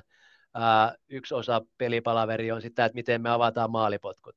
Ja siinähän sitten hänkin halusi, että mä yleensä sitten avaan sitä peliä. Niin se oli nautinnollista pelata, kun tiesi, että niinku valmentaja uskoo ja haluaa, että mä teen sitä, ja koko joukkue on niin kuin siinä mukaan, että sitä pelitapaa rakennetaan siihen, niin sen takia musta tuntuu, että ne viimeiset vuodet vielä se jalapelaaminen nousi uudella tasolla, koska systemaattisesti koko joukkueen peli perustui siihen, että ehkä ennen se saattoi olla sitä, että kaikki tiesi, että mä oon hyvä jalalla, ja jos mä löydän jonkun hienon syötön jonnekin, niin se on pelkkää plussaa, mutta sitten sitä alettiin oikeasti koutsaamaan, ja siinä Meriläisen Janni ja sitten Riveiro ja koko valmennusstaffi niin oli tosi tärkeässä roolissa. Se oli niin se jalalla pelaaminen, sitä oli niin ihan, se jalalla pelaaminen, mutta sitten kun sulla ei ne pallot tippunut, sulla pysyy ne käsissä, että kun se veto tuli, niin ei tarvinnut pakkien lähteä paljon sinne perään tulla. Se oli siinä ja sitten avattiin peli ja taas mentiin. Joo. Se on just ne perusasiat, ihan sama onko just jalalla pelaaminen ja muu. Ja tietysti niin kuin mainitsin, mä pelasin kentällä paljon, niin se auttoi siinä nuorena. Mutta just se perus. Että se ehkä mun mielestä maalivahdin tärkein, että se perustaso pysyy. Sitten meillä kaikilla tulee niitä huippujaksoja, kaikilla ihan maailman huipulta näkee, niin tulee niitä heikkoja jaksoja. Mutta se, että just se perustaso on tarpeeksi hyvää ja kaikki tietää, että se on riittävä, niin se antaa kyllä joukkueen luottamusta ehdottomasti. Miten pelin jälkeiset treenit? Ihan mielenkiinnosta, niin jos mulla oli vaan mahdollisuus, mä halusin aina olla kentällä sen treenin. Jos oli maalintekoa tai jotain. Miten sulla, minkälaisia teillä, niin kun silloin viimeisinä vuosina oli, niin pääsitkö sä tekemään veskareille maaleja? Ai, että mä nautin siitä, kun mä pääsin verkot laittaa tötterölle ja mä huusin ja riehuin ja tuuletin. Joo, no ei, se meni niin ammattimaiseksi ja just tommoseksi että sitten meillä oli niin ohjatut ne pelin jälkeiset palauttavat, siis fysiikkavalmentajan toimesta ja näin, että et muutaman kerran mä pääsin, kun sitten ja sitten mä just pääsin ehkä just tämmötti vähän hassuttelemaan sinne, että itse sitten mitä vanhemmaksi tuli, niin tietty kaiken mullakin olkapää leikattiin 2019 sen melkein mestaruuskauden jälkeen. Sitten kaikennäköistä vaivaa oli, että ehkä maaliin mä en enää sit pelin jälkeisenä päivinä niin tehnyt mieli, mutta kaikki muu oli sitten kivaa.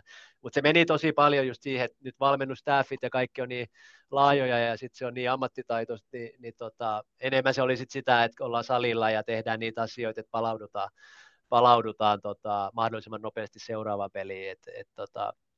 Mutta aina jos oli mahdollisuus, niin oli kyllä kiva päästä tekemään noita juttuja, mutta valitettava harvoin sitten enää semmoista oli. Miten sitten, kun niinku yleensä maalivaihdetta sanotaan, että ollaan niinku omalaatuisia persoonia, niinku mä oon tietynlainen persoona, meillä oli Lassilan Teemu tuossa jossain jaksossa, niin minkälainen sä olit niinku siellä persoonana kumminkin, niinku, oliko sä vaativa, helppo tai teikö sä jotain ihan päättömiä juttuja välillä, että sä herätit sitä joukkuetta ja... No ei, siis kun mä en ehkä just muuten ole ainakaan mikään ihan niin kuin, siis tosi rauhallinen sellainen tasapaino, mutta sitten just, no kun on furkkarit ainakin sanoi, että aina pelotti ennen peliä kun katsoi mua. Mulla oli niin kuin tosi tärkeä aina uraa se, että se 90 minuuttia, kun meillä on se yksi peli viikossa, niin silloin kaikki on niin kuin keskittyneet ja me tehdään se 90 minuuttia, mitä on sovittu ja mahdollisimman hyvin. Ja sitten jos mä näin, että se ei toteudu tai muutenkin, niin että pelissä, vaikka mä muuten yritän olla kohteellisen fiksu, niin ehkä peliohjaaminen ja tämmöinen ei aina ollut poliittisesti korrektia se kielenkäyttö ja muuta, mutta siitä tuli taustalla just se, että mä halusin vaan tehdä mitä vaan, ensinnäkään, että ei päästä maaliin ja sitten voitetaan, että siis ehkä tuli esiin, että välillä kentältä sitten tuli tehtyä semmoisia, mitä ei muuten tekisi tai sitten eli just tärkeää kannustaa joukkuekavereita, mutta myös mun mielestä on se erittäin tärkeää, että vaatii, koska itse muistaa silloin, kun just junnuna nousi jonkin edustusjoukkueeseen, niin sitten kun ne kokeneemmat pelaajat, silloin Tepsissä oli esimerkiksi Rapaa ja Kasa ja näitä, ja, niin jos sä silloin sä saat heiltä palautetta, niin kyllä se sua herättää. Mun mielestä kaikki se kuuluu siihen, että se pitää kestää, että mä en tiedä nykyään sitten että mitä mieltä siitä ollaan, mutta mun mielestä se niin kuin kasvattaa sitten, niin mä yritin olla niin vaativa kuin mahdollista ainakin sitten sen peliajan ja peli edeltävän ajan, kun ollaan kopissa näin, että kaikki olisi valmiina. Mutta on ihan hirveän tärkeä asia, että sillä vaaditaan. Mä en tiedä, muistatko sä semmoista kuin Simo Syrjävaaraa, nuorten maajoukkueen valmentaja. Niin me jossain Porissa käytiin tätäkin asiaa läpi, niin Simo opetti meille nuorten maajoukkueesta olla jätkiä kentällä ja herrasmiehiä kentällä aina. Just näin. Tätä kun mä itse lastenurheilussa on ollut 2005 vuodesta mukana, niin tätä mä yritän heille opettaa, koska toi on se, että jos sä vaadit siellä kentällä jätkältä omalta pelaajalta tai reeneissä vedät sukille, sillä ei ole mitään merkitystä, se on siellä tapahtumassa tapahtunut juttu, ja sitten kun mennään pukukoppiin, niin hakataan toista olkapäälle.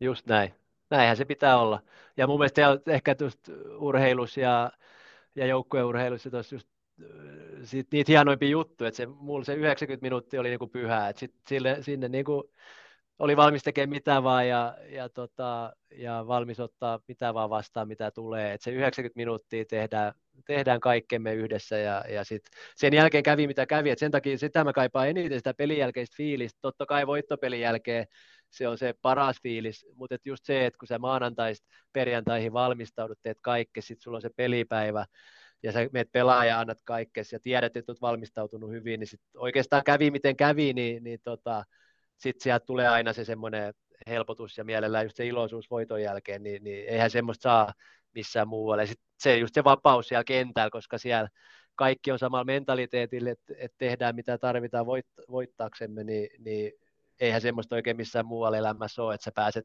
90 minuutiksi raivoamaan tai ihan miten vaan olemaan jonnekin ihan niin kuin vapaasti, niin se oli mun mielestä mukava. Koska itsekin on tosi rauhallinen ja tasapainoinen tämä kentän ulkopuolella, niin sit mun mielestä se on aina, täytyy muistaa, että ne on kaksi eri asiaa sitten. Kyllä. Mä muistan, pelasitko sä noita paikallispelejä? Pelasin, joo molempien joukkueiden. Joo, niin me pelattiin silloin 96 kaudella, kun pelattiin, niin mehän niin kuin interiläiset ja tepsiläisethän vihasi toisiaan silloin, kun mentiin kentälle, ja se oli niin kuin rehellisesti sanottuna niin kuin sota. Ja niin kun siellä saattoi kentällä tapahtua ihan mitä vaan. Mutta pelin jälkeen niin Olavinkroovissä oltiin kimpassa kaljalla.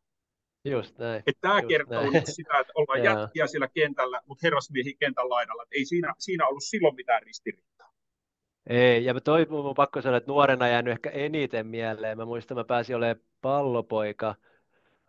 Ne oli näitä ihan ekoja derbyjä, kun oli. Ei ollut Veritasta vielä, mutta oli tuhansia katsojia kentän laidan. Lindelöf teki maali. Mä en muista edes, miten se peli päättyi, mutta silloin tajus, että tai oikein henkisen, että se vihanpito oli silloin ehkä just eri tasolla, mitä se nykyään on. Mutta se tunnelma, kun mä pääsin kävelemään Olympiakatsomon käytävästä, molemmat joukkueet seisoivat puolen metrin välein toisiaan. Se, että meillä on kaksi seuraa täällä ja huippuseuraa ja että kilpailu on, niin se on niin iso rikkaus. Ja mä koen itse, että mä oon tosi onnekas, että mä oon molemmat seurat ja organisaatiot päässyt kokemaan. Että se ei ole kaikilla tapahdu ja mä tiedän millaiset ne on. Ja mä vaan toivon, että Tepsi nousisi nyt liikaa. Et mäkin pelasin 2012, mä muistan esim. Toiseksi viimeinen peli sillä kaudella, mä pelasin Tepsissä siis silloin, niin meillä oli mahdollisuus mitaliin ja derbyssä ja Interillä oli vielä mestaruuteen. Ja sitten pelattiin 0-0 ja oma peli meni kaiken lisäksi hyvin silloin ja sitten niin mun mielestä sehän on se tilanne, minkä mä haluan nähdä turkulainen futistaas on jossain aikavälillä, että molemmat seurat on liikas, molemmat taistelee kärkikamppailussa, niin sitten saadaan ne stadionkin taas täyteen ja mun mielestä se oli niin kuin hienoa aikaa. Mä oon itse pelannut Kuopiossa, Lahdessa ja Turussa paikallispelit, niin ne Turun pelit silloin 96, niin, niin kuin tulee itselleni vieläkin niin kuin semmoisia kylmiä väreitä, kun se noin 9000 ihmistä katsomassa. Kyllä. Porukka istuu siellä kentän laidalla. Me tullaan sinne niin kuin tuntia ennen peliä, tai niin meillä on 1,5 tuntia ennen peliä, niin katsomo on jo täynnä ne seisomapaikat. Se oli jotain niin kuin käsittämätöntä. Mä muistan, Håkans tuli semmoisella avoautolla sieltä, niin se kupittaisi sen Uudenmaakatu oli ruuhkas, niin se ajoi puistoja pitkin, että se kerkesi peliin. Se kysyi, mitä täällä niin kuin tapahtuu, ja tällä lailla. Se oli, olisiko se eka peli päättynyt 1-1 muistaakseni. Toinen peli hävittiin heinäkuussa 2-1 ja tuo Johanssonin Tintti teki siinä molemmat maalit ja siitä se taas lähtee maailmalle. Sitten me voitettiin syksyllä 2-1, että se eka vuosi taisi mennä tällä lailla. Ja oliko niin vielä, että silloin 96 kaudella niin molemmat joukkueet oltiin niin kuin kultataistossa ja Tepsi sai pronssia ja jäätikö me 5. tai joku tämmöinen se meni. Mutta ne on niin kuin huikeita juttuja niin kuin noin. No, tuossa ehkä Tepsissä ja Interissä on vähän jotain samaa kuin niissä Tukholman seuraissa, mutta ei nyt niin tavallaan selvät ne identiteetit. Että tässä on kuitenkin tietynlainen vastakkainasettelu lähtien siitä, että ne on niin erilaiset seurat ja pääosin kuitenkin jotenkin vähän erilaisia ihmisiä molemmat vetää puoleensa, niin onhan se edelmälleen, mutta kyllä se varmaan vaatiskin sen taas, että saataisiin toi meidän mustavalkoinen organisaatio taas pääsarja ja mielellään myös pärjäämään siellä, mutta ei mennä nyt siihen keskusteluun, kun aika juoksee, vaan mennään siihen, että miten Henkka sun ura loppui? Ura loppui, tosiaan Riveiro oli ne 3 viimeistä kautta, mä tiesin silloin, 2019 mä otin lähellä mestaruut ja silloin valitettavasti esimerkiksi Ojala Mika lähti sitten ja mä toivoin tietty, että oltaisiin ehkä just tietty panostettu siihen, että sitten oikein lähdetään hakemaan mestaruutta, mutta joka tapauksessa mä tiesin niin kauan, kun Riveiro on valmentaja ja meillä on toi runko, niin meillä on aina mahdollisuus kilpailla mestaruudesta. Mutta sitten mä myös tiesin ennen viimeistä sitä 21 kautta, että hän on lähdössä sen kauden jälkeen. Siinä oli sitten, mä olin tehnyt aina Interin kanssa vuoden jatkosopimuksia, eli mäkin halusin katsoa aina vuoden kerrallaan. Ja sitten ennen sitä viimeistä kautta sitten, niin mulla oli vahva tunne, että tämä on nyt se viimeinen, niin sitten mä aloin valmistautua siihen uran jälkeiseen elämään just sillä tavalla, että aloin kartoittaa sitä mahdollisia sitten tulevia työnantajia. Interillä oli silloin ja toivottavasti vieläkin tämmöinen interaction tai onkin toiminta, niin sitten mä sain. Mua autettiin seuran puolesta tässä hommassa, että kartoitetaan niitä tulevia mahdollisia työnantajia. Ja sitten tietty, mä olin Turun ammattikorkeakoulun käynyt silloin, kun mä pelasin Tepsissä 2010-2013,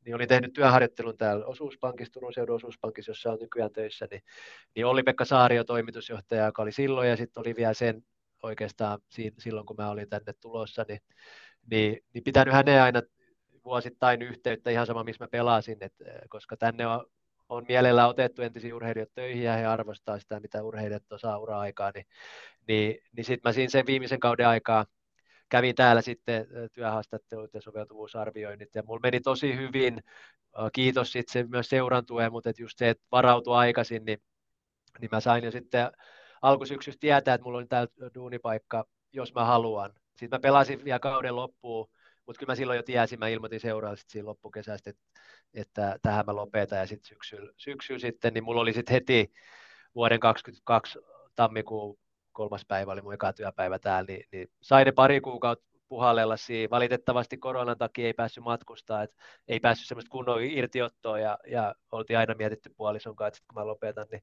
tehdään joku isompi reissu, mutta tämä meni tosi hyvin, ettei tullut sitä tyhjiöä sit siinä, mutta se vaati omaa alatteisuutta ja tietty tukea muualta, ja just sen tietty, että on jakso ura-aikaa opiskella.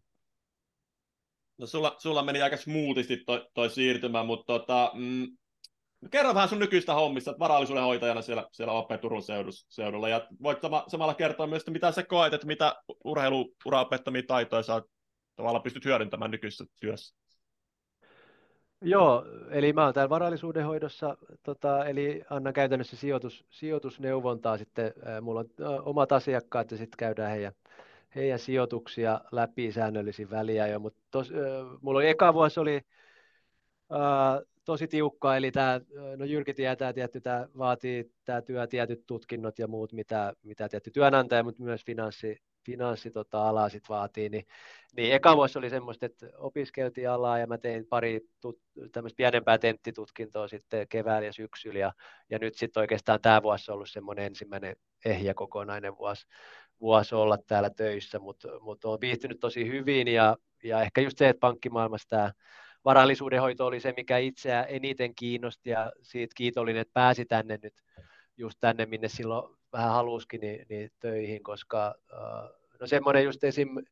Puoli, että meidän urheilijan palkasta, mitä kaikki peliura-aikaa sain, niin Suomessa niin seuroja ei tarvitse maksaa näitä työttömyysvakuutus- eikä eläkemaksuja, niin just kävin katsoa tuon eläkekertymän, niin sitä ei ihan hirveästi ole, niin sitten kuitenkin ura-aikaa yrittänyt just vähän säästää ja sijoittaa, että sitten olisi joskus 60-vuotiaana tai varmaan 70-vuotiaana, jos eläkkeellä joskus jää, niin olisi vähän säästöjä. Niin sinänsä semmoinen pieni oma henkilökohtainen tatsi oli tähän puoleen, niin oli tosi kiva päästä tänne tekemään niitä töitä, mitkä nyt sitten on kiinnostanut. Ja kiitollinen tietty Turun seudun osuuspankille siitä, että sai tämän mahdollisuuden. Eka vuosi mulla oli tämmöinen just trainee-jakso, että vähän kiihdytetysti opiskelin näitä asioita, niin se oli hieno mahdollisuus. Pakko Henkka mennä tuohon, kun puhuit tuosta urheilijaeläkkeestä, niin mä voin ihan avoimesti sanoa, niin mulla on kokonaista 6 € urheilijaeläke, niin sillähän pärjää pitkälle.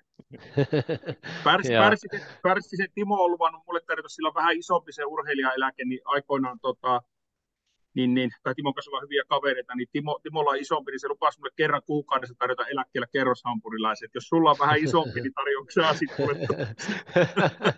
Joo, näin voidaan tehdä, mutta se... Niin. Sano vaan. Niin sitä mä yritin heittää teille vähän, mitä tuossa ennen puhuttiinkin, että te olette molemmat tuolla rahoitusalalla, varallisuudenhoitoa alalla, niin miten teidän mielestä niin urheilijoiden kannattaisi lähteä tätä tavallaan huomioimaan uraa aikana? Mihin kannattaa sijoittaa, tai mitä te suosittelisitte?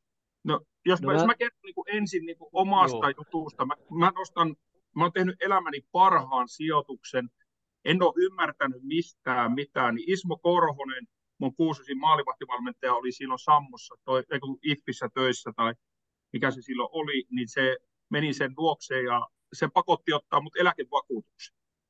Eikä mä ymmärtänyt, mitä se tarkoittaa. Mä rupean 3 vuoden päästä saamaan sitä ulos.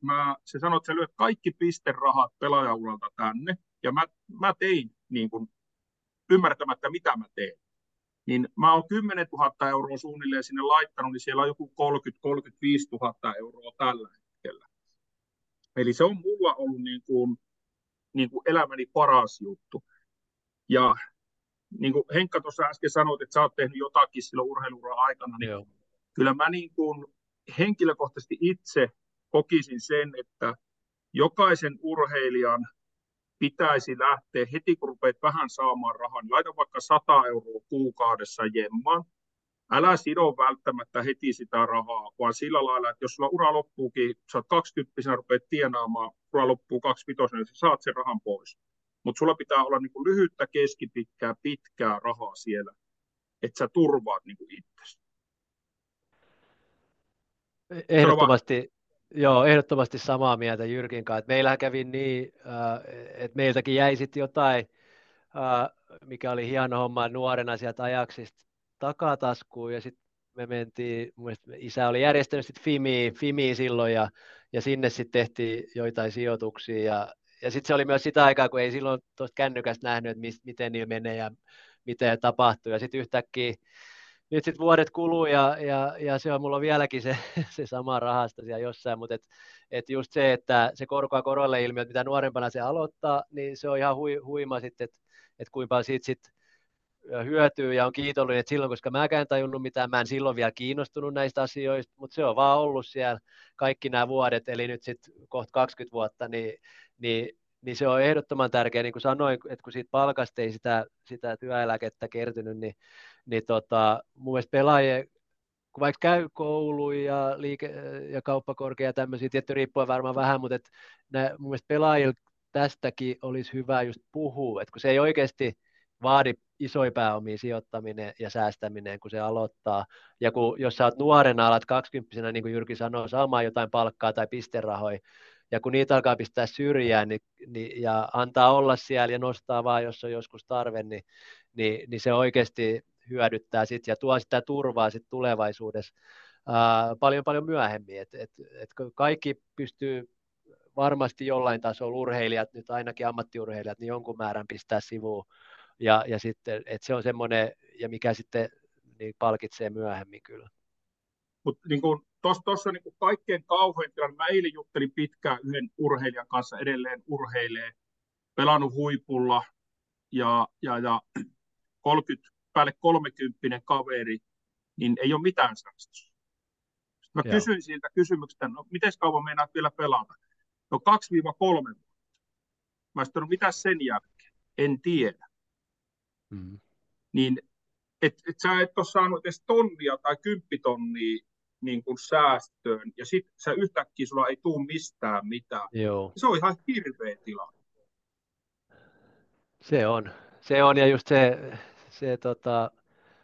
kun suuri osa meistä ammattiurheilijoista Suomessa ainakin niin kuin ei ole miljoonia tai 100 000 siellä tilillä, että voisi olla sitten, että sen takia mullakin, mä oon monen sanonut, että musta tuntuu, että voi olla, että mun lopettaminen on vielä helpompi kuin Niklaksen, sit jos hän joskus kun hän sen tekee, koska ei mä voisi olla niin kuin pitkään aikaa ilman tuloja. Et se kannusti myös siihen ensinnäkin, että kävi koulua silloin tai opiskeli urheiluaikaa, mutta myös se, että sit mä tiesin, kun mä olin 3-5, 3-6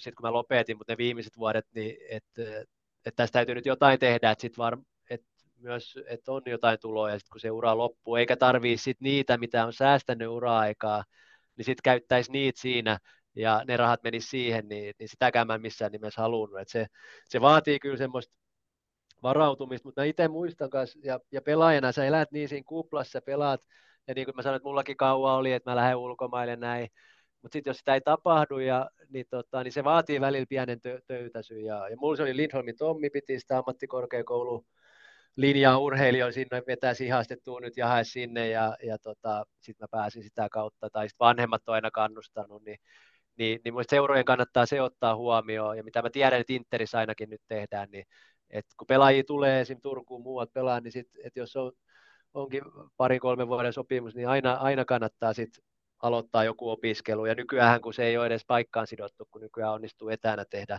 mitä vaan, niin se on se toinen puoli, mitä mä sanoisin, että kaikkeen kannattaa miettiä, että kun se ura loppuu meillä kaikilla joskus, ja pienellä osalla on sitten semmoinen omaisuus sen jälkeen, että oikeasti voi rauhassa miettiä ja katsoa, että mitä sitä tekisi, ja silti se voi olla haastavaa, tai onkin saletisti haastavaa, jos sä et sitten tee yhtäkkiä mitään.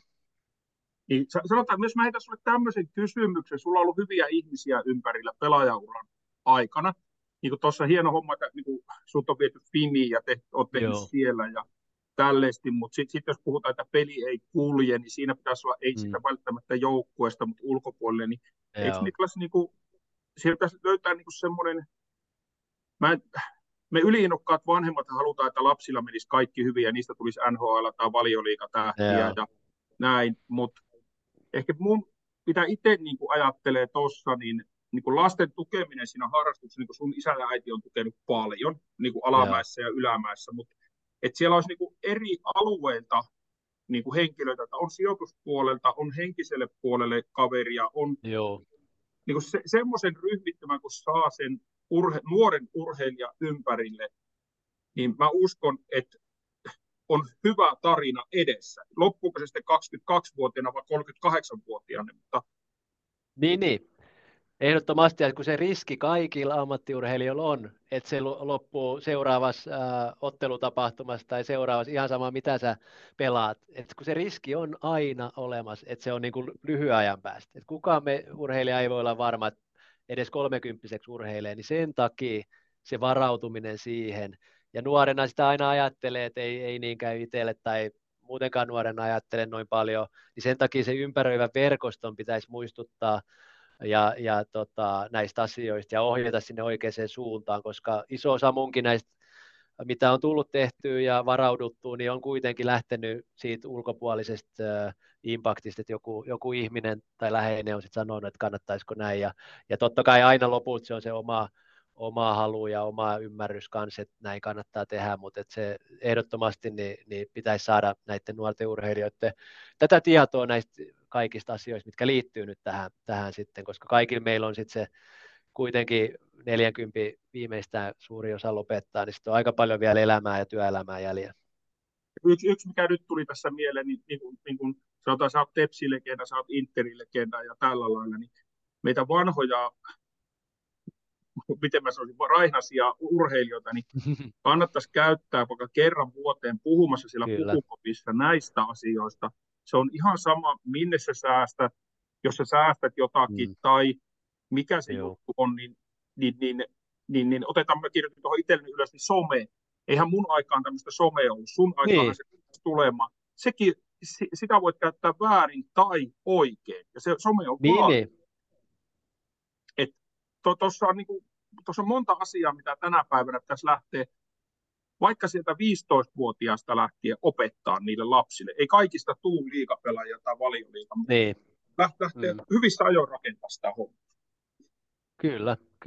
Juuri näin.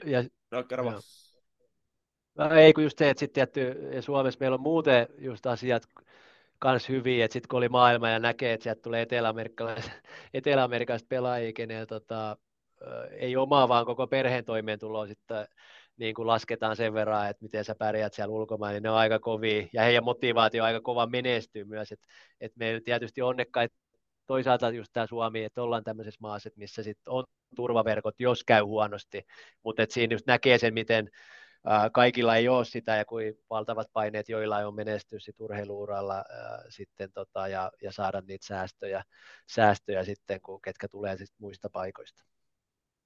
Just näin. Kello käy, olisi vielä monta kysymystä tällä henkilöllä, mutta nyt joudutaan hyppivää yli, mutta mennään Jyrki meidän kahteen viimeiseen legendaariseen kysymykseen, ja otetaan pukukoppikysymys ensin pöytään. Joo, nyt jos sä kelaat uran taaksepäin, sulla on huikea ura ollut, niin nyt jos sä meet siihen sun ehkä mielenkiintoisimpaan, parhaaseen, haasteellisempaan pukukoppiin, niin mikä se olisi? Mikä pukukoppi, jos sä mietit sun uran takana, että siellä on Tepsiä, siellä on Interiä, siellä on Vaasaa, siellä on maajoukkuetta, Lahteen. Mikä pukukoppi on sulle kaikkein tärkein tai semmoinen? Kaikkein tärkein? Tai semmoinen, mikä sulla on sykähdyttävää? Sykähdyttävää. No kyllä pitää sanoa, että ehkä No ehkä just kaikki on ollut tietysti tosi tärkeitä, mutta Tepsissä mä olin, niin pärjättiin aina hyvin, Lahdessa pärjättiin hyvin, että silloinhan se on aina helppoa ja tosi mukavaa ja näin ja siitä nauttii, mutta sitten on muista tärkeää myös aina niitä heikompia hetkiä, että nehän on ne, mitkä opettaa parhaiten. Ehkä just silloin, kun mä tulin Interillä oli vaikea, että ehkä seura etti, Draxma lähti silloin ja sitten oli Nymanin Arskaa, Pänälehtosta, Ojalan Mikaa ja sitten just Furuholmin Timo, kun tuli, niin sai jakaa hänen kanssa koppia monta vuotta, niin kuitenkin sitten ne vuodet, kun meillä Interissä oli haastava ja sattui ja tapahtui, siis se on muistakaa urheilussa hienoa, että pukukopissa ja urheiluympärillä voi käydä mitä vaan, niin ne ehkä sitten, että miten vaikeat se meillä Interissä, me Purkankaa pistettiin kaikki me oltiin vanhoja pelureja jo, mutta kaikkemme mitä pystyttiin siihen, että Inter niin kuin nousis taas, ja siihen totta kai vaikuttaa sitten se koko, niin kuin sanoin, Riveiron palkkaus oli totta kai yksi iso, mutta et se, että sai tuommoisten hyvien pelaajien ja persoonien kanssa olla, ja sitten ehkä se, että siinä mun Inter-uran aikaan näki ne tosi heikot hetket, ja sitten sen jälkeen, kun tulee niitä hyviä hetkiä, niin se tuntuu tosi, tosi paljon paremmalta silloin. Niin ehkä just siinä mielessä se Interin koppi, nyt mä olin siellä 6 vuotta, mä kasvoin kuitenkin sitten 30-stä 36-seksi siellä ja sitten siellä oli kuitenkin muutama näitä pelaajia, ketkä oli melkein sen koko matkan mukaan yhdessä, niin ne on kyllä semmoisia, että sitten sieltä kun heikoista hetkistä joukkueena ja seuranakin, kun sitten päästään eteenpäin, niin mun mielestä ne on ne, mistä aina oppii eniten, että se on silloin aina kivaa ja muuta, kun menestytään ja näin, mutta sitten ehkä ne hetket, kun on vaikeat, ja pystytään ennen kaikkea yhdessä sitten menestyä, niin ne on niitä, mitkä just Artokin tuossa vähän kysyi, että mitä apuja sitten työelämään urheilurasta on saanut, niin kyllä ne on semmoisia, että mä tiesin ihan sama, minne mä päädyn työuralla, niin mä uskon, että pystyy minkälaisen tilanteen vaan käsittelee. Jyrkikin tietää, kun pukukopissa voi mitä vaan sattua ja se on aika ääriesimerkki tämmöisestä työyhteisöstä, niin kyllä mun mielestä ehkä siinä mielessä sit se Interitaival oli semmoinen, että kun se alkoi siitä, että oli tosi vaikea, että me oltiin karsinnoissa Tepsiä vastaan ja siitä säilyttiin. Itse olin silloin rikki ja mulla oli tosi paljon loukkaantumisia, selkävaivoisia alussa. Ja sitten siitä, kun päästiin siihen, että voitettiin Suomen Cupin ja sitten lähellä mestaruutta, mutta ennen kaikkea se matka niiden pelaajien kanssa, ketkä oli melkein koko ajan siinä mukaan, niin mun mielestä ne on niitä hienoimpia muistoja. Tuohon jatkokysymys, kun puhuit tuosta Interin pukukopista ja heitit legendoja, Pänää, Dymani, Arska, Purkka, sinä, teitä on vahvoja persoonia. Kyllä. Niin kuka teistä erottuu eniten niin kun siellä sit, niin kun vaikeina hetkinä, nousi niin kun johtajaksi? Furkka ehkä meistä kaikista äänekkä, että hän on omalla tavallaan ja hän oli tietysti kapteenina tuossa noin ne useat vuodet, että kyllä ehkä siinä tavalla, mutta mun mielestä se on kanssa, että itsekin mä sanon sitten, jos mulla on asiaa, ja sitten ehkä että mä en niin kuin koko joukkueelle niin kyllä mä, ehkä Furkka niin kuin näkyvin se johtaja oli, ja hän on niin kuin kyllä pistänyt myös kaiken Interin menestykseen eteen, mutta en mä lähde mitenkään niin kuin arvottelemaan, mutta sitten just minä ja Arska ja ehkä Pänäkin ollaan vähän niitä hiljaisempi, rauhallisempi, mutta sitten taas siinä on se puoli, että mun mielestä sit, jos me sanotaan jotain, niin ihmiset kyllä kuuntelee, koska sillä on sit painoarvoa. Et mun mielestä se on hienoa, että kun niin erilaisia persoonia, onhan niitä monta eri tapaa johtaa. Et niin kuin mä sanoin niin mullakin oli sitten muuten hyvin kohtelias ja rauhallinen ja tämmöinen, mutta sitten pelipäivät oli mulla sitten se, että mä yritin silloin omalla esimerkillä ehkä, että miten mä valmistaudun ja miten mä suhtaudun siihen pelipäivää siihen, niin ehkä, että jos se tarttuisi muihin sitten, että niitä johtamistapoja on niin paljon, niin mun mielestä kaikki oli omalla tavallaan sitten niitä johtajia, mutta että jos nyt joku, niin Furkka sitten niin tämmötti näkyvyydeltä, ja sitten se, niin oli sitten ehkä yksi niistä suurimmista. Joo, mutta sitten viimeisimpään, tiukimpaan kysymykseen, minkä Arto esittää sulle, niin katsotaan sitä tähän kuuluu sitten. Mennään vähän syvemmälle ja unohdetaan kaikki Veikkausliigatähden ja varallisuuden hoitajan tittelit, niin kuka on Henrik?